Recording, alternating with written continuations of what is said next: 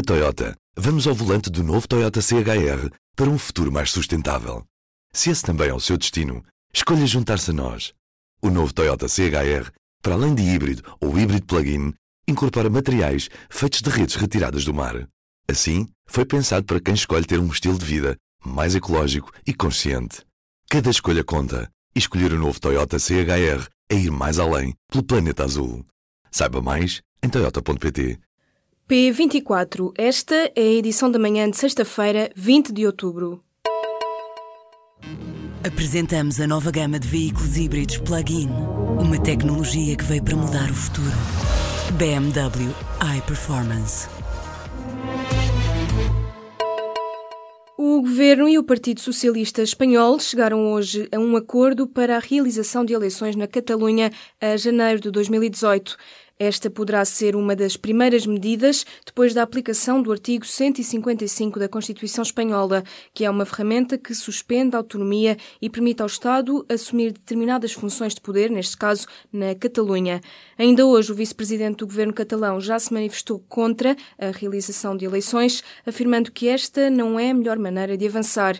Os governos da Catalunha e da Espanha continuam assim sem encontrar uma base comum que permita resolver a crise aberta pelo processo independentista catalão. O executivo de Mariano Rajoy realiza amanhã um Conselho de Ministros extraordinário para o último passo formal na ativação do artigo 155, que lhe permitirá intervir na região catalã, nomeadamente ao nível da gestão da segurança e das finanças. O presidente da Autoridade Nacional da Proteção Civil demitiu-se. A decisão foi conhecida ontem à noite, mas Joaquim Leitão apresentou a demissão do cargo no mesmo dia em que Constança Urbano de Souza se demitiu do cargo de ministra da Administração Interna.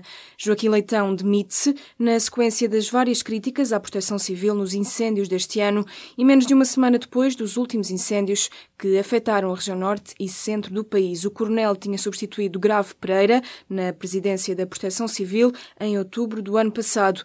Apesar da saída de Joaquim Leitão, a estrutura operacional da Proteção Civil mantém-se no ativo até que seja substituída ou reconduzida.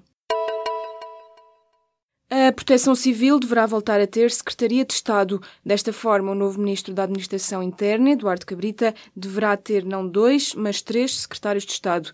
A Proteção Civil volta assim a ser nome de uma pasta, à semelhança do que aconteceu nos governos de José Sócrates e de Passos Coelho. A decisão de criar uma Secretaria de Estado para a Proteção Civil é a resposta a uma das indicações do relatório da Comissão Técnica Independente.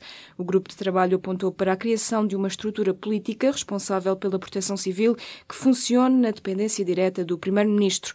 A posse dos novos ministros da Administração Interna e do novo ministro adjunto do Primeiro-Ministro e dos respectivos secretários de Estado decorre amanhã de manhã, antes do Conselho de Ministros extraordinário sobre incêndios previsto para a tarde. O nível de emissões de dióxido de carbono duplicou com os incêndios registados no país em setembro e outubro. A 31 de agosto, de acordo com as estimativas preliminares da Agência Portuguesa do Ambiente, foram registados quase 4 milhões e meio de toneladas de CO2, derivados de quase 214 mil hectares de área ardida. Agora, atingidos os cerca de 520 hectares de área ardida, as emissões de dióxido de carbono deverão superar os 8 milhões de toneladas. Tendo em conta estes valores, Portugal poderá ter a possibilidade de recorrer ao mecanismo do Protocolo de Quioto, que permite não contabilizar emissões de fenómenos naturais, como os incêndios, que causem emissões anormalmente muito elevadas e penalizem o cumprimento das metas de redução. Portugal recebe milhares de doentes dos PALOP para receberem tratamento médico. Em troca, as embaixadas têm de lhes dar um teto. Mas as condições em que alguns doentes permanecem continuam a ser um problema. Há quem fique em pensões com ratos ou mesmo quem peça na rua. Este trata-se de um acordo de cooperação com o governo português, assinado há décadas, em que Portugal dá assistência médica e hospitalar. Os países asseguram o transporte ou o alojamento dos doentes, mas nem isso sempre acontece. As condições das pensões onde os doentes ficam ou o seu abandono são há anos relatados pelos média e mesmo o atual Alto Comissariado para as Migrações já teve um programa de monitorização destes doentes, mas acabou. A grande percentagem de doentes chega de Cabo Verde e da Guiné-Bissau e o número tem vindo a subir. A maioria chega para tratamentos, por exemplo, na área da ortopedia, cardiologia ou oncologia.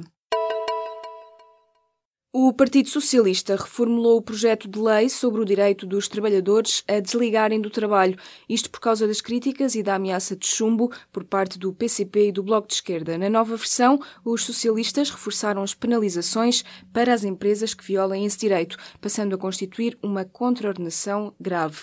O PS mantém, no entanto, a possibilidade de serem as empresas, em acordo com os trabalhadores, a imporem regulamentos e mantém também a possibilidade de exceções, ou seja, por por razões imperiosas e urgentes para o funcionamento da empresa, esta poderá contactar os funcionários em períodos de descanso, férias ou feriado.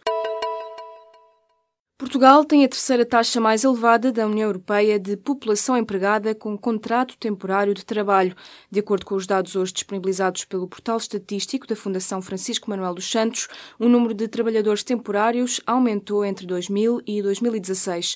Portugal tem agora 22,3% da população empregada com vínculo temporário, ou seja, um valor acima da média comunitária, que é de 14,2%. Portugal surge assim em terceiro lugar, depois da Polónia e da Espanha. Próximos da média da União Europeia estão a Itália, a Dinamarca e a Alemanha. É a primeira derrota do Sporting de Braga na Liga Europa de Futebol. Os minhotos perderam ontem à noite frente aos búlgaros do Ludogorets por 2-0 num jogo da terceira jornada da fase de grupos. Depois de duas vitórias nos dois primeiros encontros, mais três pontos significavam praticamente o apuramento do Sporting de Braga. A equipa portuguesa cai assim para o segundo lugar do grupo C, sendo ultrapassada pelo Ludogorets, que ocupa agora a liderança.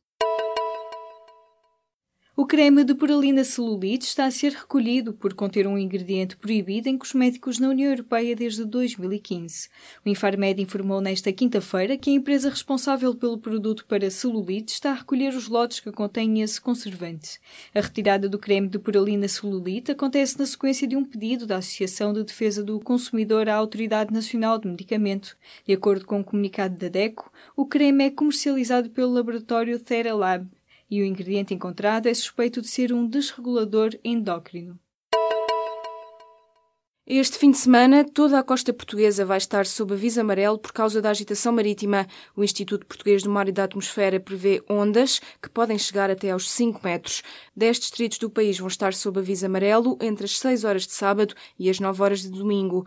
O aviso amarelo é o terceiro numa escala de 4 níveis. Para esta sexta-feira, prevê-se céu geralmente muito nublado, com períodos de chuva, em especial no Minho e Douro Litoral. Na Toyota, vamos ao volante do novo Toyota CHR para um futuro mais sustentável. Se esse também é o seu destino, escolha juntar-se a nós. O novo Toyota CHR, para além de híbrido ou híbrido plug-in, incorpora materiais feitos de redes retiradas do mar. Assim, foi pensado para quem escolhe ter um estilo de vida mais ecológico e consciente. Cada escolha conta e escolher o novo Toyota CHR é ir mais além pelo planeta azul. Saiba mais em toyota.pt